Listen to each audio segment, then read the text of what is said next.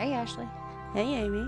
Uh, guess what? Guess what? This What? is our first bonus episode. It is. Ladies This and is gentlemen, exciting.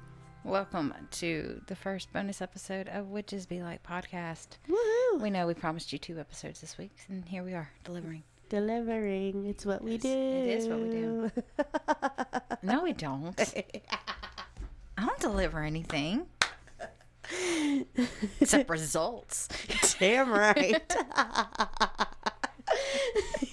and not even then I don't. So I don't know where I was going with that. it was funny though. I It liked was it. funny. So, Amy, what are we going to talk about today? I don't know. What are we going to talk? I know what we're going to talk about today. We are going to talk about cults, which is what we were to, going to discuss Mm-hmm. on our fourth episode, but we decided we were going to go with curses instead since that episode was cursed. yeah, it was the curse of the fourth. It was. It was. Was the revenge of the fifth. Yeah. Just a little- Such nerds. we are such nerds. I I love it, though. still tired. and but that's okay. Yeah. Yep, That's yep, yep. okay. I need like the coffee that's on your shirt right now. Yeah? You Yeah. like the shirt? I do like the shirt. She's rocking a Central Perk Friends shirt, and I'm just sitting here like, I need caffeine. Like, I need caffeine. yeah. Um, I'm pretty big fan of the TV show Friends, so Yeah, I don't like Friends. I love it. I hate that Love show so much. Maybe it's all the reruns of it I've seen, or the fact that maybe I had to sit through every last season with he went on a Friends binge watching thing for a moment there.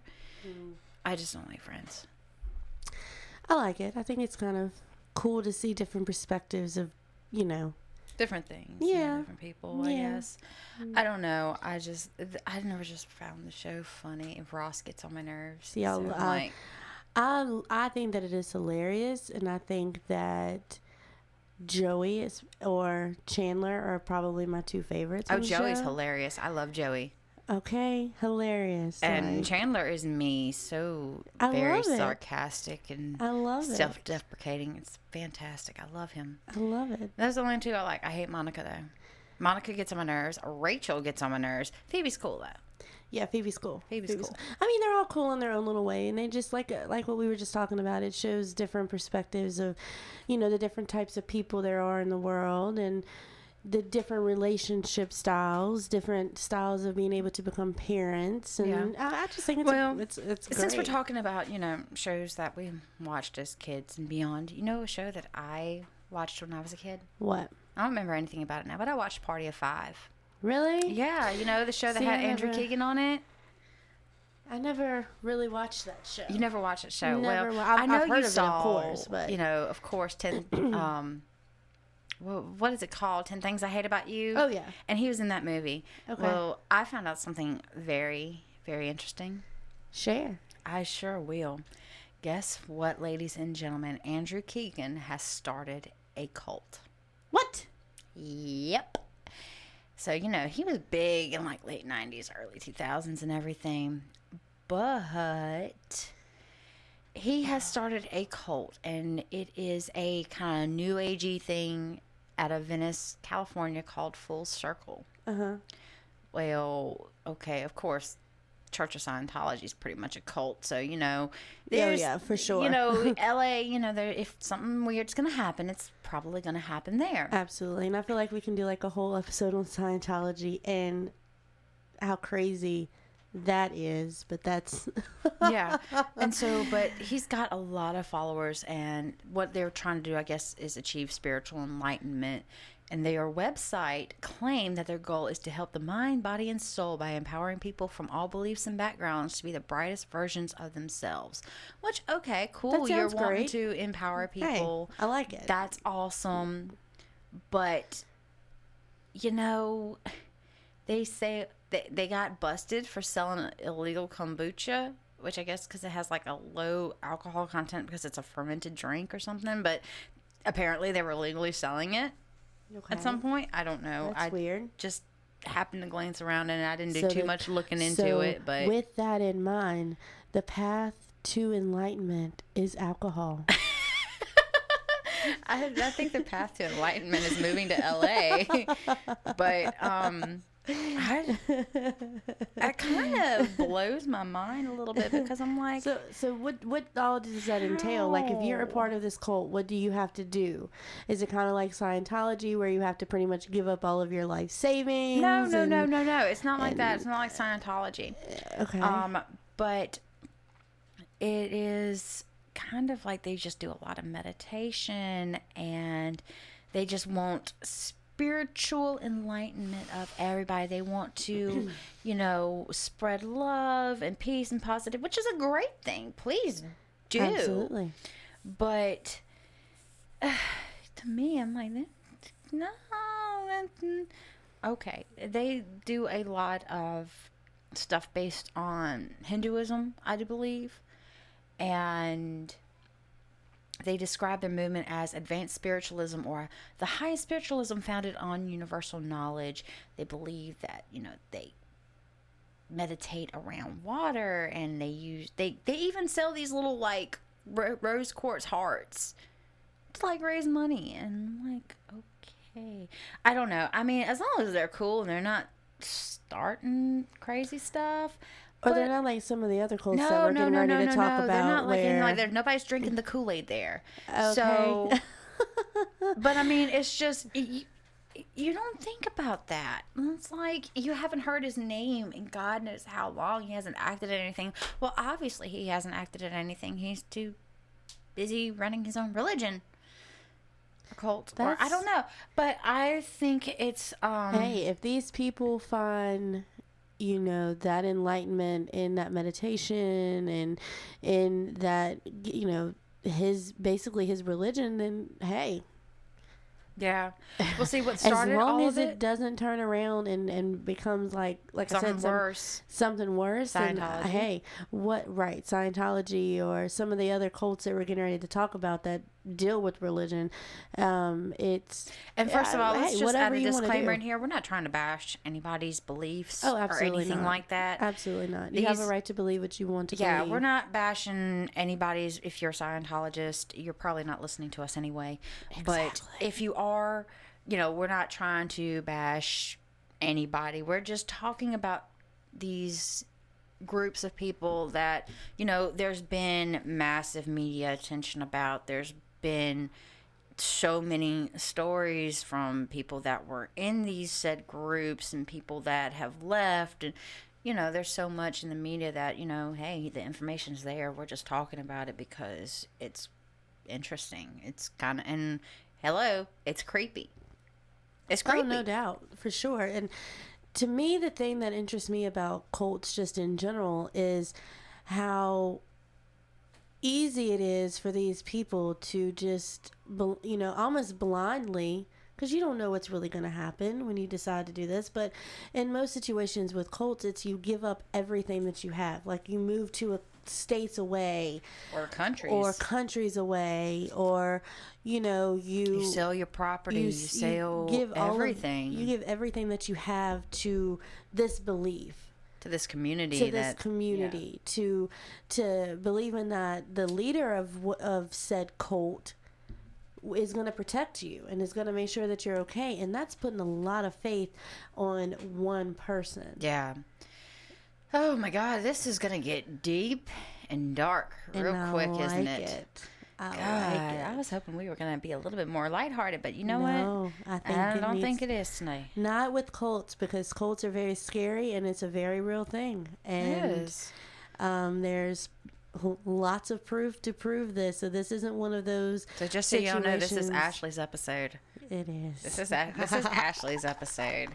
So It is. I'm just running commentary here. That's all. She's yeah, I'm running commentary today. Yeah, and it just it's just like I said, those things interest me because of what I was just talking about. It just it blows my mind because I don't think I guess that I'm more I'm too independent to depend on one person to sorry. The Yankees ain't winning, honey. Sorry.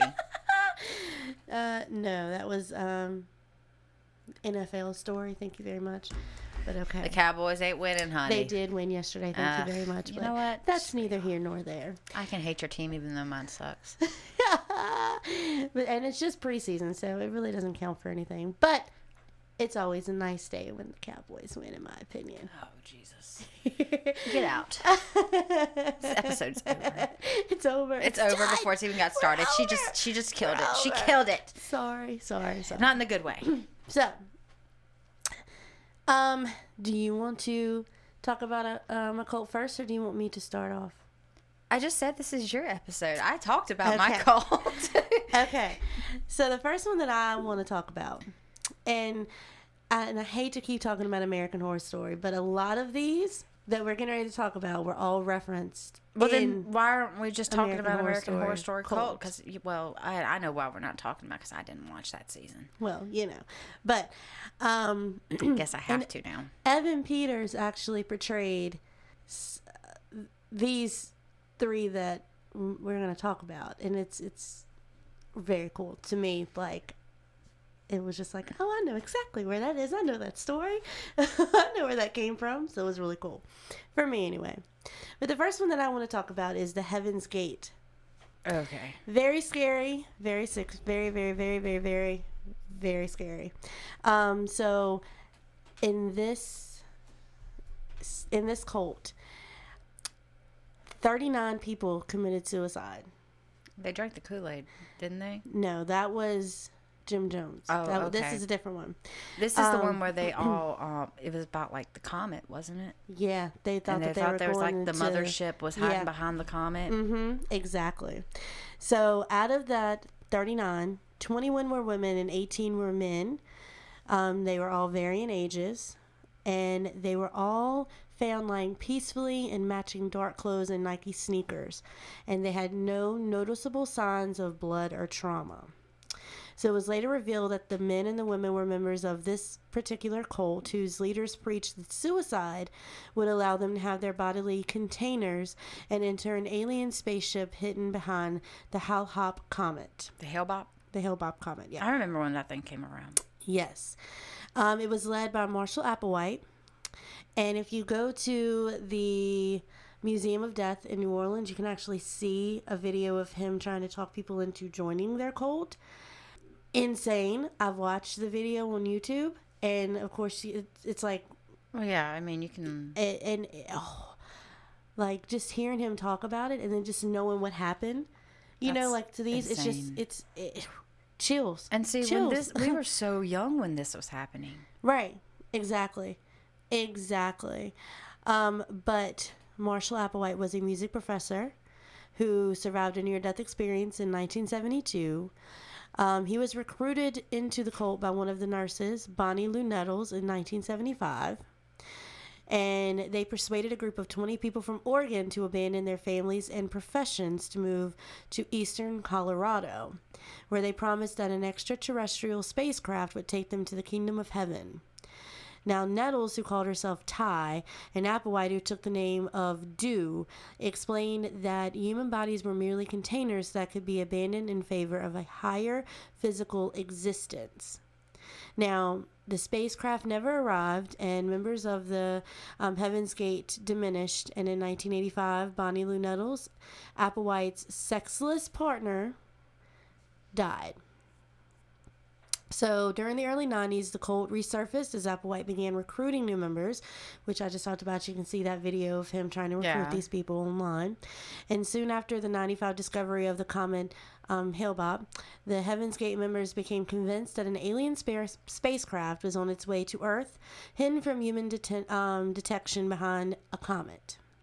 So in October of 96, Applewhite rented a large home in Rancho Santa Fe, California. Why is it always California? It's always California. Um, explaining to the owner that his group was made up of Christian based angels. And Applewhite advocated sexual abstinence, and several male cult members followed his example by undergoing castration operations. what? Uh huh. Uh huh. So that way they you wouldn't be sure they didn't drink the Kool Aid? Because it sounds like they drank the Kool Aid. Yeah, yeah. They were they were drinking a different type of Kool Aid. I'm assuming. What was in there? Um, I don't want a part of it. That's all I can say. So in '97, um, as part of its, as part of a 4,000 year orbit of the sun, that comet passed near Earth in one of the most impressive astronomical events of the 20th century. Now, in late March of 97, as that comet reached its closest distance to Earth, Applewhite and 38 of his followers drank a lethal mixture of phenobarbital and vodka and then lay down to die, hoping to leave their bodily containers and enter an alien spacecraft and pass through Heaven's Gate into a higher existence. I was 10 years old when that happened. And so does that sh- that should show just how different things were in 1997 compared to how they are just, you know, 20 years later, 22 years later. Like cuz I don't remember being 10 and really hearing anything about it. Right. Maybe it was because I was 10 years old And it was kind of hidden. and it was you. kind of hidden from me Right. and it was not something that was just openly discussed but i also think it has to do with the way we have access to information now right. because if that had happened today it'd have been all over youtube facebook And- twitter everything it would have been everywhere but back then we just you know we just were starting to have like internet access oh, and Oh, Yeah. And and there wasn't such was thing no as social media Exactly. And I feel like that now things are so much different because everybody is made aware of so much very quickly. Like for example, when Epstein died, right? everybody knew you knew pretty much the minute that it happened, hey, he's dead. yeah to Maybe. where if if right maybe that's very questionable at this point but you get what i'm saying like it was immediately okay this is what happened and you didn't have that in 97 to where it was immediate this is what happened Exactly. It was And- like it was reported on. Of course, Oh, it was reported course, on. of course. But it wasn't as instantaneous.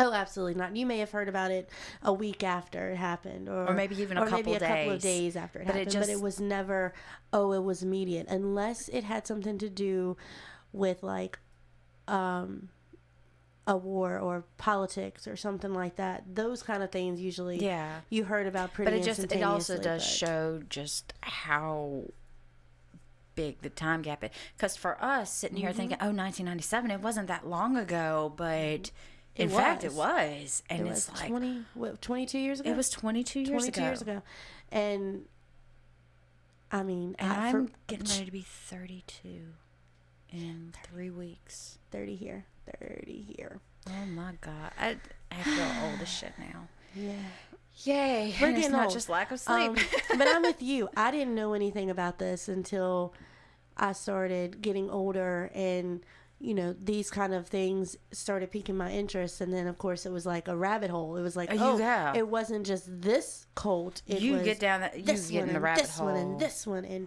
i mean it was and we're That's gonna save the one that i first got into for last That's one course we should. um because I know which one you're going to talk about last, and I, I'm actually I'm actually pretty fascinated with that one because Yeah. it yeah it's it's something because Yeah. I, I do I dig pop culture. Oh, yeah, I for dig it. sure. I dig it. for sure um So what's the second one? The second one is the Jonestown cult, where um in Jonestown. That's the Kool Aid one, right? Uh huh. Okay. Yep. So um, repre- it, on November the eighteenth of nineteen seventy eight, it represented the largest number of American civilian casualties, and this was changed, of course, by September the 11th. Mm-hmm. But up until that point, this was the largest number of American casualties. So, in a single non natural event, it is unfathomable now to think about, as it was then, but more than 900 American members of a San Francisco based religion group called the People's Temple died after drinking poison at the urge of their leader, the Reverend Jim Jones. If you can call him a reverend, if he's trying to, you know. Wow. In a secluded South American jungle settlement, uh, photographs were taken of a carnage forever documented with the sheer enormity of the event. And of course, the bodies of hundreds of people, including children, laying face down in the grass. Nearly 40 years later, the infamous and horrific events continues to fascinate us through numerous books, articles, and documentaries. Um, so he he preached that you you needed to get rid of your human temple. We all they he wanted everyone to go to heaven together. So basically it was like almost like him trying to say let's let's make the rapture happen. Let's not wait for the rapture. Let's make the rapture.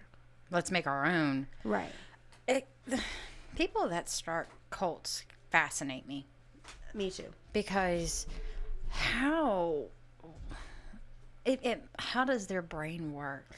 How at mm-hmm. any point do they think that this is okay? Do they ha- did, are they seriously that delusioned or is it a power trip knowing that they can get all these people to follow them or what what what makes them what makes them tick and i guess that's how you feel when you start talking about serial killers because in a way these are serial killers Oh, absolutely, without a doubt in my mind. in a way they're a version of them because they've you know, they killed never- mass amounts of people you know, they never they didn't technically murder them, but they but they like with this one, it's like oh, They if you do this, you influence them to do these they things for you. what they did is they exerted a sort of control under over very impressionable people Mm-hmm. that for whatever reason they And normally they prey on people that don't have anybody else.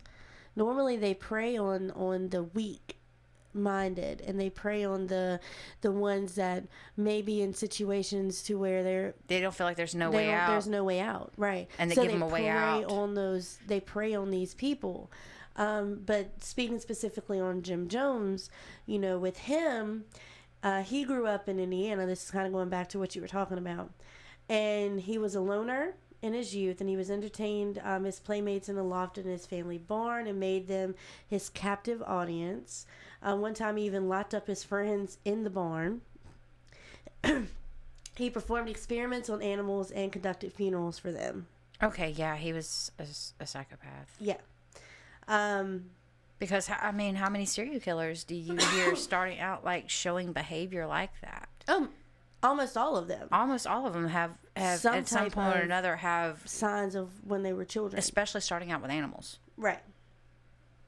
Right, and his his childhood friends were saying that he was a weird kid, and um, he was obsessed with religion, and he was obsessed with death, and um, you know his friends saw him kill a cat with a knife. So yeah, cult leaders are basically, with the exception of Andrew Keegan, because I haven't heard of Andrew Keegan like killing cats or anything. He's just Right. an actor. Right, But um, and he also had a fascination with Adolf Hitler. oh, okay. Well, there you go.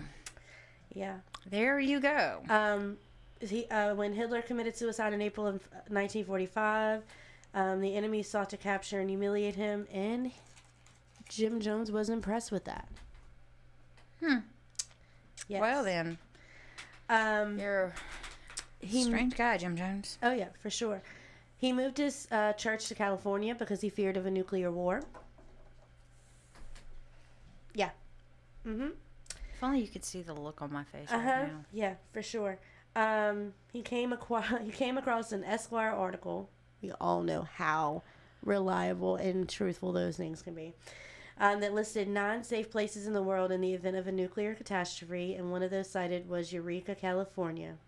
And um, Esquire said that the city escapes damages in the war games attacks because it's it's in the west, and the Syria is an upwind from every target in the United States. So that's why he moved it to California. Okay.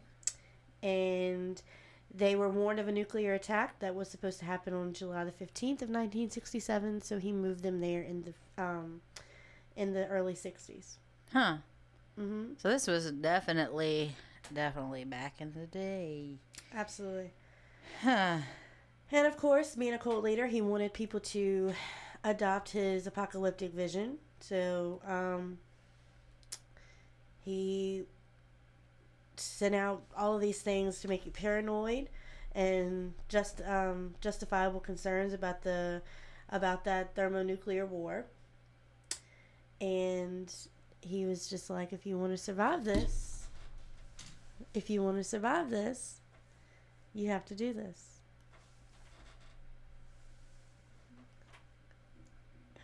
That's that's something. Uh-huh.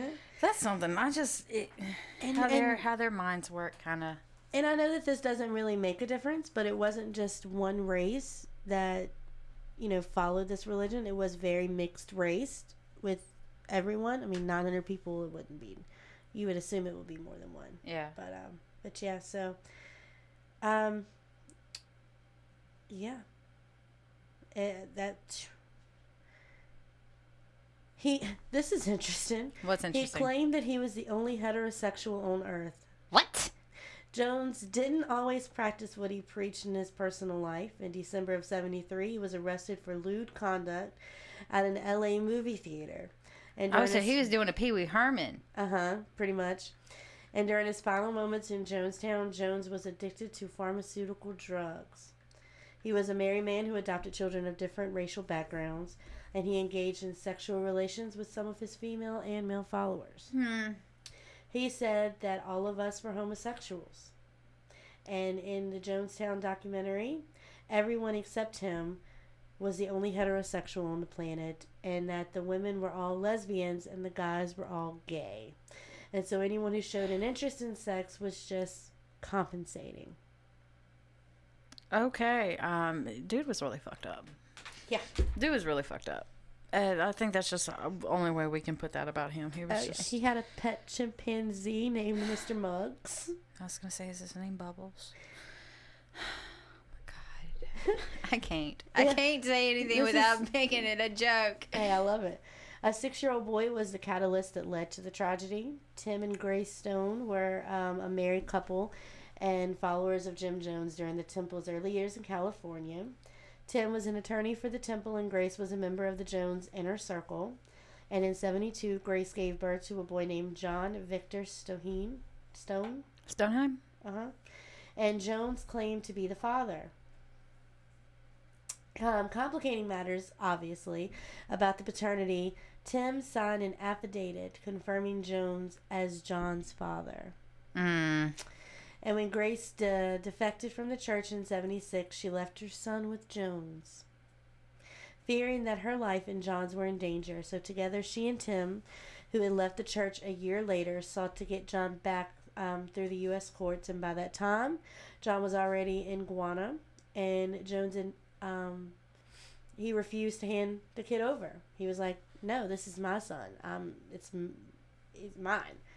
Um, despite court orders that he had to do so, um, and despite paternal symbolize the bitter conflict between Temple and its opponents. So um, he was basically like, "You're not getting your son. We're gonna make this happen sooner rather than later, and this is what's gonna happen." So basically, instead of having his whole shebang outed and having to face, you know, some kind of court justice or one way or another, he was like, fuck it, I'm just going to kill myself and everybody with me. Pretty much. Huh. Pretty much. And we were talking about the Kool Aid. Drank It the Kool Aid. wasn't actually Kool Aid that poisoned the temple members. After an attack on Congressman Ryan and his party at the Port um, Kaituma airstrip, Jones urged more than 900 of his followers in Jonestown that they had to commit suicide or else um, the Guyanese military will come in and, at- and take their children away from them. So from a um, from that, his people drank the cyanide lace punch, which birthed the phrase "drinking the Kool Aid," referring to those who blindly and foolishly follow something. But it wasn't actually Kool Aid that was used in the suicides, but rather a similar brand called Flavor Aid. And the reference to um, Kool Aid could be traced to the early reportings of the days after the tragedy, such as the article of the Washington Post um, said, used the phrase "drinking the Kool Aid," and it blew just from blew there. from there. Mm-hmm. Um, I- just, to me, I- I don't think that if if I ever had a kid, first I would I would never be a part of a cult because I feel like I'm way too way too independent minded to follow something like that. But I would never leave my child. Just be like, oh here, here's my like- kid. it's your kid. I feel like cults work subtly. It's they never come out. You you never outright go into something knowing it's a cult. It's more a subtle thing that draws you in. They offer you something that your life is lacking, and then next thing you know, to use the phrase, you're drinking the Kool Aid. You know what I mean? That's true. So It it's like you never really you. know you're in a cult until you actually step back and see, oh shit, Yeah. I'm in a fucking cult. What the hell do I do? What did I? What, what, how did I get here? What happened? And how did I not see this? Yeah. But Yeah. Yeah. and I, and I think that happens with a lot of people that leave these groups. They're like, how did I not see this for what it is?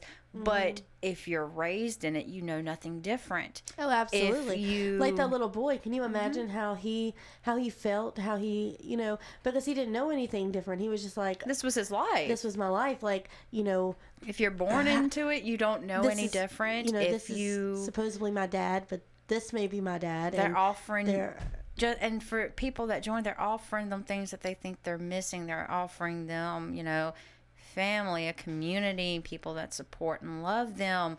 Um, they're offering people that I, I don't want to say they they're ho- people that are homeless people that don't have anybody else. They're offering them what they're missing. They're offering them a place to belong for people that are on the outskirts or people that just are down and out and just see no other way and sometimes drugs are used to Oh, help absolutely. with this and it, it's subtle it's subtle it never just says hey come here and join my cult hey Right. come here and do it's a very very subtle thing and it's a very processed thing yeah, right.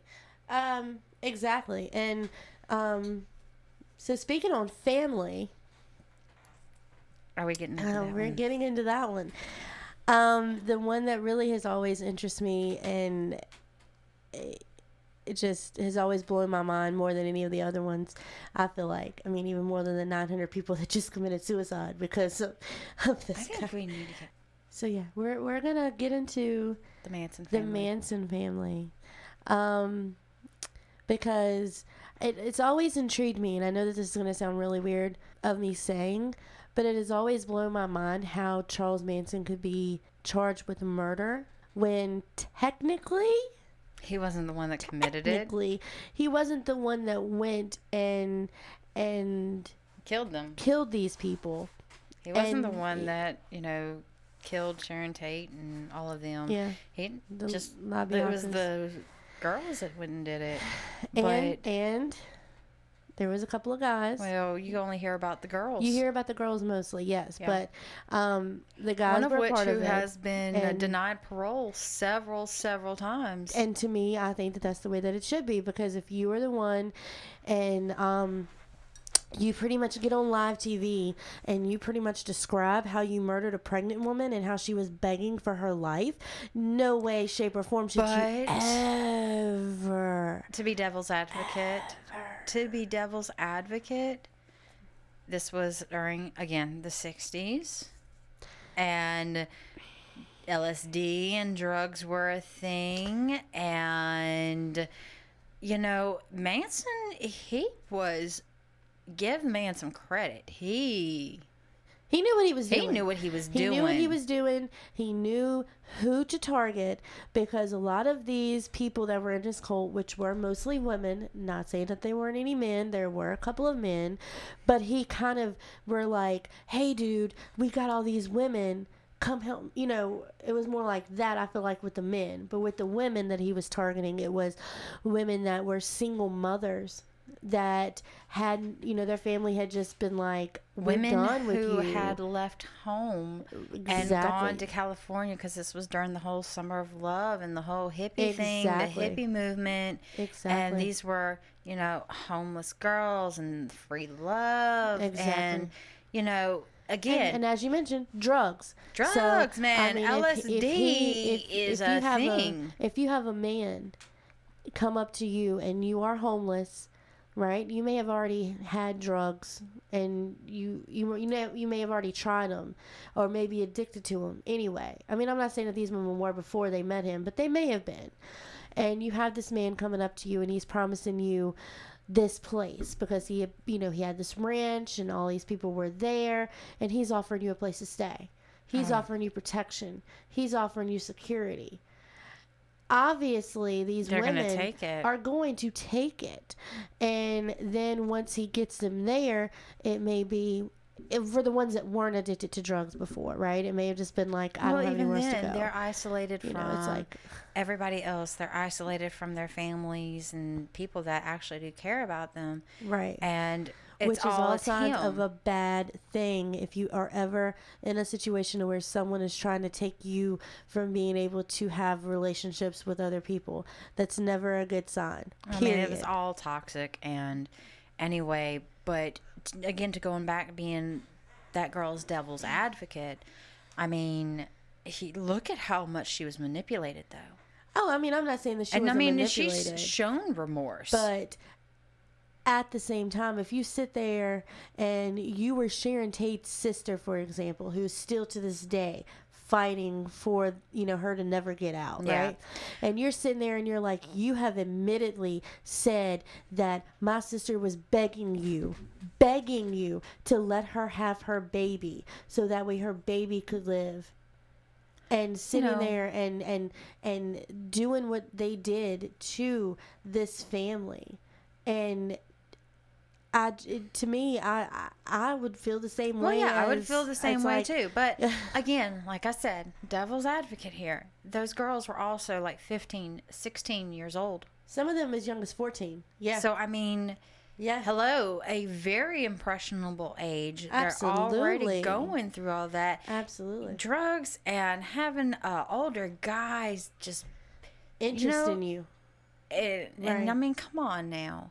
Right? You know, you have to think about that as well because she was very impressionable Oh, yeah. and they all were and this man came along and took advantage of that and so you have to sit there and be like well isn't she isn't she a victim in some way as well not even though she, what she did was just horrible and yes should face punishment for Oh, it absolutely. absolutely Absolutely. but at the same time she's a victim too Oh, I'm not saying Yeah. that she wasn't You know, a so, I mean, of, of, his, kinda- it- it- of it's a bad very, circumstance very and not a victim of hard- Charles Manson's. yeah it's a very it's a very hard thing to kind of have an either or opinion on for me because it there's it's such a gray area And it- and it is, and it's and hard it for me to be oh well you know she's shown remorse she should be let out and blah blah blah but at the same time it's like well she killed a person in cold blood literal cold you were blood you didn't even know this person Right, and you were impressionable enough to allow it to happen one time. Who's to say that you're not going to be impressionable enough to allow that to happen Again. another time? so i mean it's like Oh yeah, It's- I'm, it's I'm hard with for you. me. I'm with you. Now, going back to Charles Manson, just just speaking on just him, to me, I do think that he should have been locked up one way or another, either in a psychiatric ward or in a prison cell for the rest of his life. Which he they you know the judicial system decided that it jail was the option for him, but you know technically he didn't murder anybody. And i'm you know i'm kind of playing devil's advocate on that because like what you just said we like what we were just talking about these are more impressionable and he talked them into it and he knew what he was doing right? Right. I mean he thought that helter skelter was uh, gonna happen and and it i mean and he he knew people right i mean he knew he knew he, he knew the guy from the beach, the Beach, the Beach Boys, and, right? And I mean, You know, he wanted to have this whole musical career and everything, but he's always been a real weird guy, and you know, nobody really wanted to be around him in the music industry. Yeah, but what I think with much. Manson, you know, obviously, yes, he should have been convicted of murder because the way he manipulated these children into doing his dirty work. I mean, that would be the same as, you know, convicting a mob boss, you know, in my opinion, because they may not have been the one that pulled the trigger, but they orchestrated it. They were the mastermind. They were the one that put the plan. Yeah. Because would these children, without his influence and without him f- making up the plan and getting everything in motion, would it have happened? Would Oh, these no, children would these children have gone out whether if you take Manson out of the picture would these children have gone and done that? No. Probably not. Probably I mean, not. Obviously, we wouldn't know for sure, but more than likely, no, they would not have without exactly. his influence. So to me, yes, he is just as guilty in their murder Mm-hmm. as the ones that went through with it and actually committed the acts that ended these people's lives. He Mm-hmm. put everything into motion. Without him, it more than likely would have never happened. So yes, he is just as guilty of murder as the children because we're just going to be real. That's what they were. They were children. These were young children. The girl and, I, and when I say young children, I'm talking about the girls because, you know, 15, 16, 17 years old. Yes, by law, the age of 18, you may be considered an adult, but let's be real, you're not an adult at 18 no, you know you're you're still a child so and you know let- let's just let's just be real with that. But um yeah it it gets to be and and his death was just as weird as his life. it was so anticlimactic. It literally it his son right? It took him his son two weeks to, to claim the body and to be able to do what they needed to do with the body.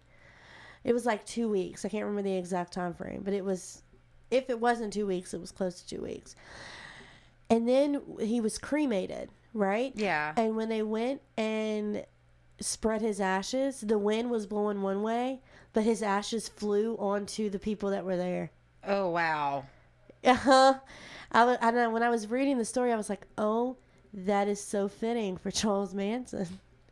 you want to know what i think you don't you want to know what i want to know what if charles manson haunts the the ranch now or the land that it was on It's a very good possibility. I mean, you know, i think that'd be weird very weird. cool but weird i Very guess weird.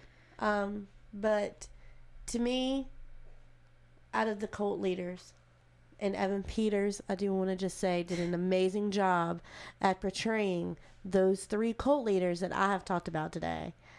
I think that Evan Peters is a phenomenal actor. I cannot speak highly enough of his acting abilities.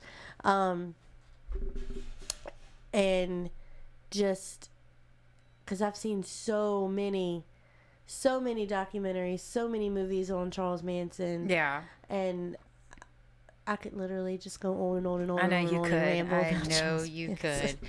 I well, see, cults have never really been my my thing of interest. I mean, of course, you know, I've read about them or I've Oh, watched yeah. documentary here and there. Yeah. Like I literally just watched um, the Manson Girls. I think is what it was called. Yeah, And that was on the ID channel, and it was following um, three of the girls. yeah. Well, see, I've just never been a big. Uh-huh.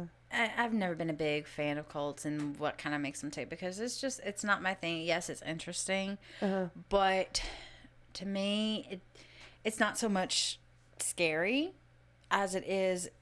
You know, it's interesting and Oh, how yeah, these that's the way people's I look at it, minds tick and just how fucked up people can be and the fucked up things that people can be coerced into doing um, by just it, just it blows my mind but Mm-hmm. it's not something that you know it's actively been an interest in my like i'll sit here on my free time and look up you know wikipedia or go down the rabbit hole with that Mm-hmm. my to me, to me, I it just it like you said earlier, it follows in the same line of serial killers. It, I want to learn what makes them tick. What Right. makes the victims of being a part of this cult? Because we uh, we can agree, no matter what, if you get caught up in a cult, you're a victim of it, right? You can do things to try to avoid that from happening, but you're still a victim, no matter which way you look at it.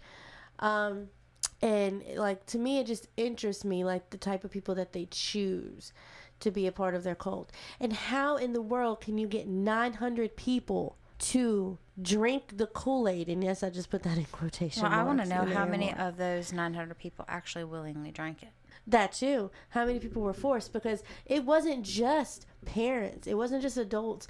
Children did it too. And do you think the children had a right mind to know to do that? Absolutely not. Their parents made them drink drink. Well, not just them, maybe That. even the adults as well, because I'm pretty certain once they started seeing people, you know, kind of drop, Uh huh. I'm pretty sure a lot of people were like, you know, I kind of don't want to do this. So it makes me wonder how many people actually willingly drank the Kool Aid mm-hmm. and how many people Were forced do forced in some way, shape, or form, or if maybe they weren't actually murdered in some other way, but because of the mass casualty of it all, nobody really knew for sure. Right. So you know, to me, Because even if they mm. don't have, you know, blunt force trauma or there really wasn't any blood, I mean, and there may have been blood for some people because when you get poisoned, you could spit up blood and throw up blood and, you know, all of that stuff. But who's to say that there weren't people there with syringes? Like, if you don't do it, psh, too bad it's going to happen to you anyway. Well, I mean, if what. Uh, this is kind of bad that I know this fact, but if you take a syringe full of air and you inject it into the bloodstream, it can mimic a heart attack. yeah, No blood, no blunt force trauma. right. There you go.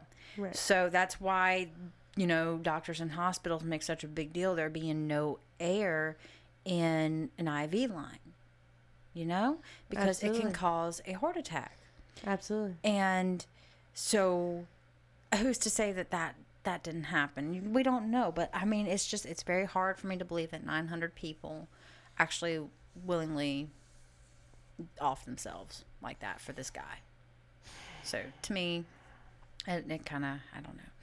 I don't know. I I have hard time believing certain things. That, I mean, it just. Nothing scares me more. Look, we can talk about the paranormal all day and talk about ghosts and the unknown and all of that, but at the end of the day, nothing is ever going to be as scary to me than actual human beings. Nothing is ever going to scare me more than an actual person because these these psychopaths and these people exist. They're in the they are in this world. And so I, I guess it's kind of goes along with the adage you should be more scared of what you can see than what you can't see. Oh, absolutely. Absolutely. You should be more scared of what you can see in the light than what you can't see in the dark. you can't sit there and tell me that you know murderers are not more terrifying Absolutely. than a spirit Because that can be just that can be somebody just sitting next to you on a bus or somewhere, and they just snap, and that's all she wrote. You know what I mean? There's no uh, that that to me that's more terrifying than the unknown. To me, that's way more terrifying. While yes, it's super creepy to you know hear something in the dark and you're home alone. It's creepy to hear a baby crying and you're the only person in the house and you have no kids. I mean, yeah, those kinds of things are scary and legit terrifying. But just to me, that's nothing on what an actual person can do. So to me, to me that's a little bit more more terrifying because it's real. This is shit that happened. I wonder if all 900 those, uh, what if all that land where that Jonestown was? What if all of those people haunt that place? right You know they have to. You know there's got to be some kind of a residual energy there. You know there has to be.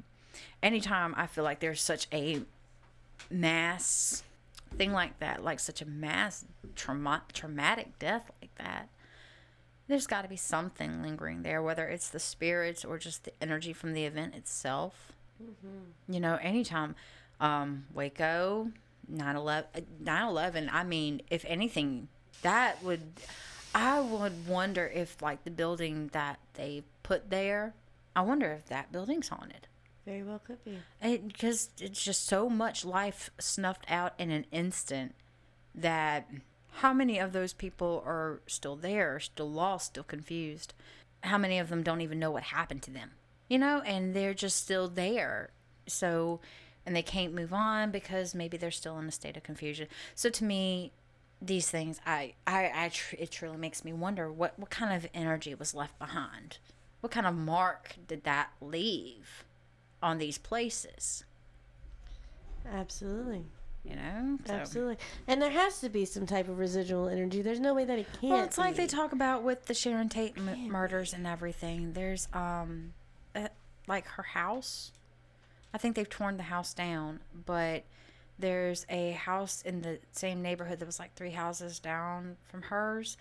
It's haunted. And a lot of people believe that it is haunted by the ghost of Sharon Tate and the LaBiancas.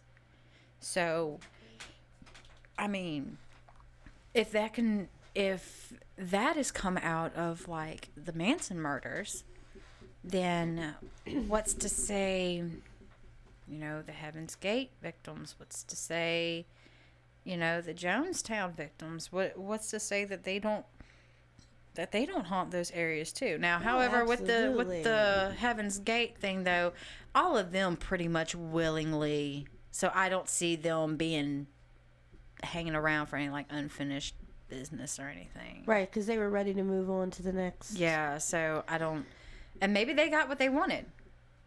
Who knows? I don't.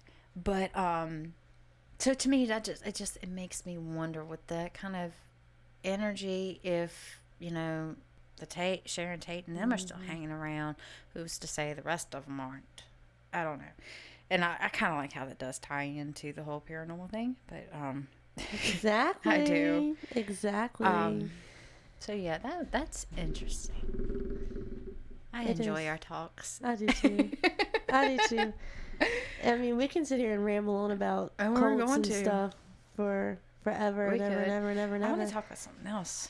what you want to talk about? I have no earthly fucking idea.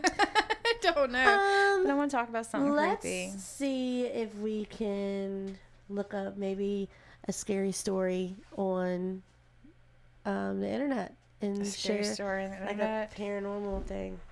I, I thought of something, but I can't figure figure out. Uh, let's talk about YouTube psychics. Okay. Let's talk about YouTube psychics because I've gone down the rabbit hole, y'all. I Yeah. have. And it's so easy to do. It's so easy to do. So easy to do. So Um, because it's so funny because Wayne actually um recommended a podcast. Yes, and I have gone down the rabbit hole with that one. oh my god! I, I, was listening to it on the way over here, and that was literally what they said. They were like, "If you go on this website, it's gonna give you in a rabbit hole because it's gonna say you gotta go to this one. If you like this story, you got this one. You if you like this story, down the and it's like hole. it's like two o'clock in the morning, and you're like, "What the heck has happened?" right, and I'm kind of like I'm. Uh, I've, I'm I'm big on that one now. It's gotten me through many a work day the past week or so. So I'm here for it. Yeah. So thank you. Thanks for that. Um, My favorite murder. My favorite murder Is the name of the is the name of podcast. it. So everybody check it out. Um, we weren't the only two that got books this past weekend either. He got those ladies' new book. Really, He did. Wayne's obsessed. He did. He's obsessed with that podcast just a little bit, and I appreciate that because I've gone down that rabbit hole myself. Um, so that I'm sure that he'll talk about that book because they Well- talk about books on their podcast. Um, And we're gonna do Master that too POS because Theater. I read a lot of books. Yeah, and I actually, you know, I we talked to. about the books that we just got in the last episode. So Yes, hubby got me on on the haunted cemeteries, and I'm fully enjoying that one quite a bit. Edgar Allan Poe. We but we're going to talk about Poe. some YouTube psychics, All right, let's do it. and The only one The- I'm familiar with is just one. I know Aphrodite. Aphrodite. That's the only one that I'm familiar with. So And enlighten me, my dear. This guy, his name is Aphrodite on YouTube, and he has a Twitch account, but he's so entertaining. He's a kid that reads tarot cards, and just the way he reads them blows my mind. He's the he Oh, yeah, calls himself the pop culture psychic. and it's and it it's very fitting. He's done Readings on Jaclyn Um, Hill and her whole lipstick fiasco. And- He's done readings on Madeleine McCann, JonBenét. Jean Bonnet, that's the one that I was does, going to he's, say. He's done a reading on Jeff on the Epstein dude, and he was like, Mm-hmm. and any time that he's done that I've watched that he's done a reading with his tarot cards for somebody that's passed, he's always pulled a death card if the person has died. He does, and he he, He even did not- literally said he was like, "Where's, Where's my, my death, death card? card? And I was Where's like, my death card? I was like, I didn't pull my death "Oh, card. Crap! But then when he reshuffled, he pulled it. But he was like, "There's something wrong." He's like, "I don't think he." He's like, "Cause somebody's running away from something." So it'll be interesting to Mm. find out if what he read is true. So, but I, I, God, he's so funny. I love him though. so funny, He's and he's so- he knows Like, his stuff You're too. up for psychic review. because honestly, um, I love him. he. a lot of his stuff has come true, like the stuff that he did with James Right? Charles. For Yes, the James. Charles stuff. Hello, Oh that was like, God. and so far the Jaclyn Hill stuff has come true too. Yes, it has. Because in his um thing about the whole Jaclyn Hill thing, he was like, "Oh well, she was warned. She was warned this was going to happen." And then what happened after all the lipstick thing came out? The girl that owns Makeup Geek came out and was like, "Yeah, I told her not to work with this company, and she did it anyway. Yeah. I told her not to." Yeah. So he knows his stuff. I mean, you can believe it or not believe it. Um, The other one I have okay. Is uh, Sloan Bella. She does the sloanbella.com. She is a kind of psychic advisor to celebrities and everything. She lives out in LA. And she has a lot of videos on her YouTube channel. Uh, she's big into astrology, which, you know, not my thing, but it's cool. But um, she does a lot of channeling dead celebrities. Like she's channeled Whitney Houston, Nicole Brown Simpson, Aaliyah, Lisa Lopes, Randy Rhoads, Chris Cornell, and Chester Bennington. So, you know, I, and to me, I'm just sitting here like, I mean, but she's good. She's good. However, I, I don't feel like she's actually channeling these people. Okay. She's done Prince too, and she's done And you know my Michael love for Jackson. Prince. My love for Prince is strong. I don't know. Just to me, I don't. When it comes to channeling celebrities, I just don't feel like ce- celebrities are just going to come through to any old psychic. You know what I mean? Yes. I don't that is feel like- very very true. I like don't feel I feel like like- that when you when you go through a psychic or a medium or anything, they have to want to. And uh, let's use Prince for an example. Like if we try to channel Prince, he's not going to come through for you or me. His life was very private. exactly. Do I expect his afterlife to be any, Any less pri- any less any less His spirit private? to be anyway. Pri- like No, I just feel like no. I don't. I just don't feel like Now, if it, was, if it was somebody that loved the spotlight and, and like maybe the the Black Dahlia, maybe Oh, yeah, she she might. she would probably do it because she enjoyed that attention. She wanted to be famous. Period. Like that was Mm-hmm. Her goal in life.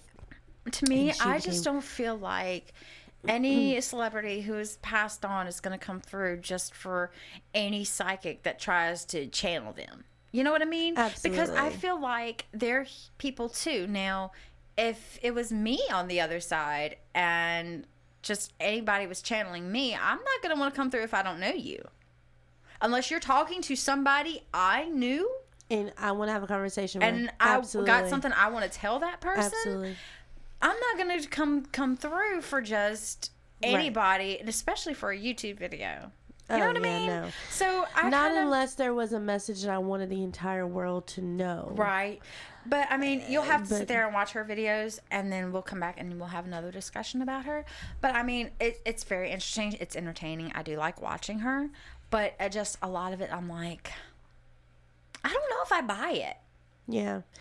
Because especially with celebrities, most of us know a lot about these celebrities anyway. So it's easy if it's not true, not discrediting her whatsoever, right? Right. Um, however, if it is not true, it is very easy to look up some information because even though they did live very private lives, there was stuff that was very public, like with Whitney Houston with her drug with her drug use, right? Right. Or with Michael Jackson with all of his his well, like a ish, lot of all her, of his issues that he had going on.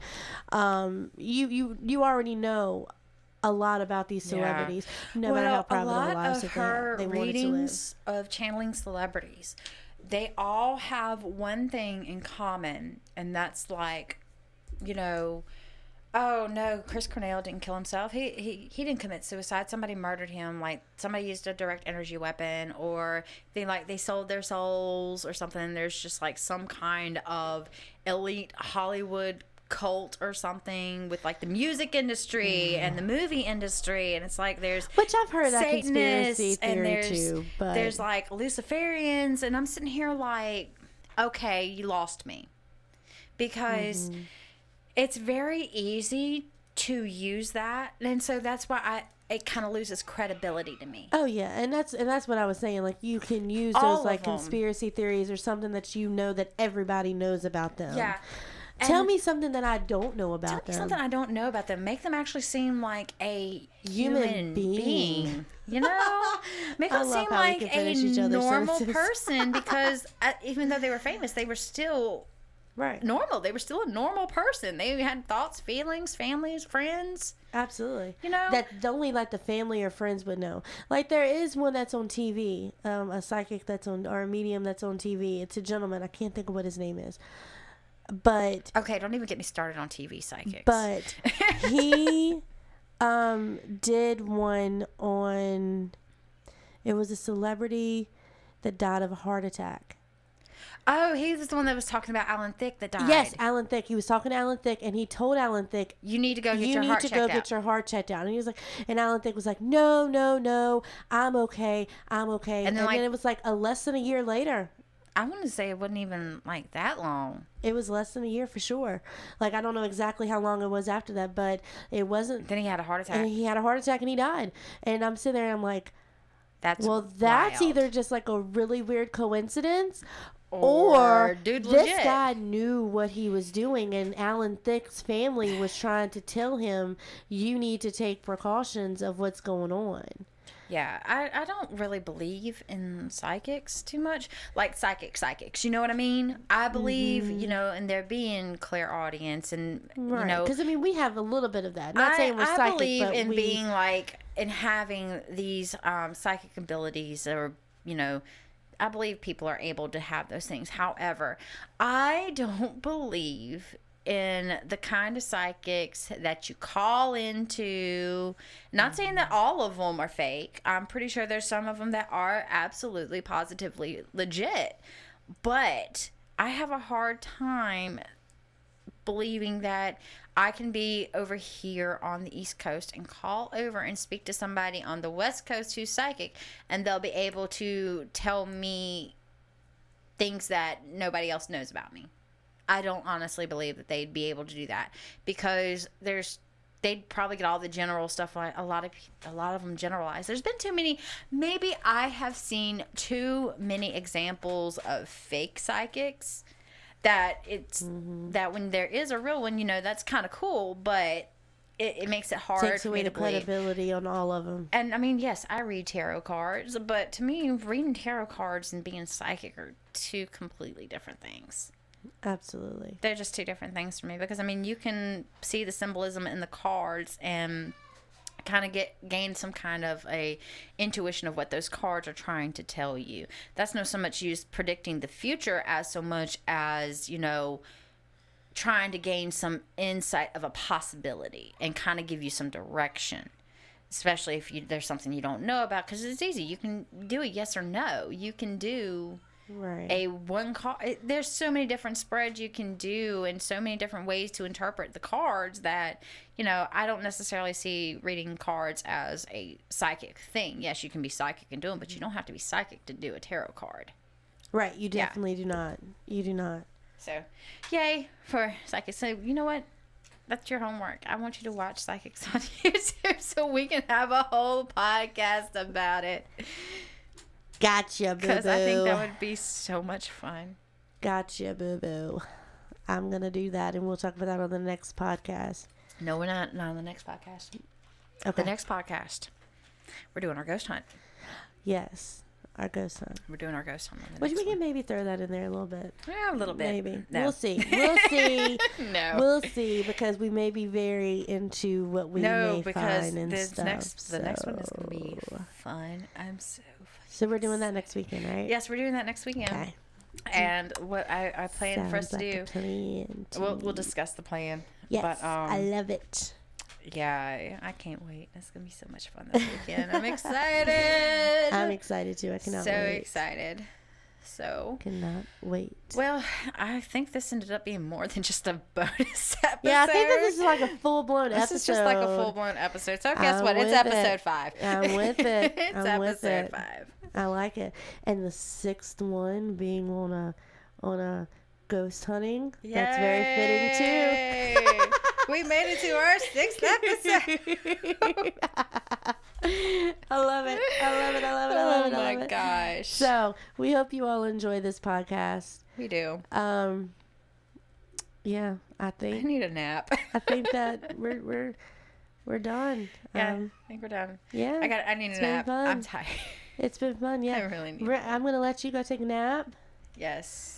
So I can go dream about spooky shit Yay! and go have nightmares. And No, actually, what I'm probably gonna do is I'm probably gonna go binge watch Good Omens because I still haven't finished it Oh, on really? Amazon Prime because somebody was supposed to watch it with me, and we just haven't had time to watch it. So uh, I'm just gonna go ahead and watch it. Go for That's it. all it is. I'm just gonna go ahead and watch go it. Go for it. Alrighty, guys. So we'd like to thank you for joining us on this episode. Thank you. Thank you. Thank you. Stay tuned to Facebook to find out when it drops. Yep. Give us a like and a follow. yep, Also follow us on Instagram at witches b and if you would like to suggest a topic for a another episode, please email us at witchesbelikepod at gmail.com. And I think that is it. And look, I it's not late at night. It's the middle of the day. It is. Yay! Even though we're still talking about we're tired and it's Right. I'm- two o'clock. Look, I am not. I am not a morning person, and I am not a night owl. I am a permanently exhausted pigeon, and I'm gonna leave it at that. Thanks, go. guys, Yep. for listening to this episode. Stay spooky. Keep it creepy, and we'll see you next weekend. Yes, yes, yes, yes. Bye bye. Bye.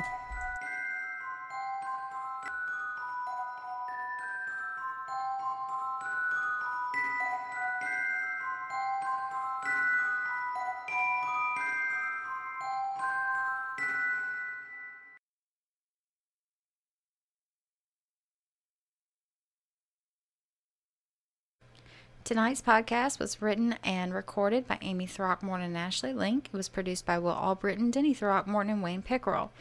You can stay up to date when a new episode drops by giving us a follow on Facebook at Witches Be Like Podcast. You can also give us a follow on Instagram at Witches Be.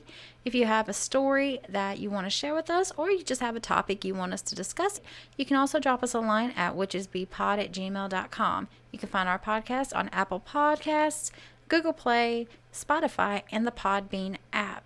So thanks so much for listening. Hope you enjoyed the episode, and we'll see you on the next one.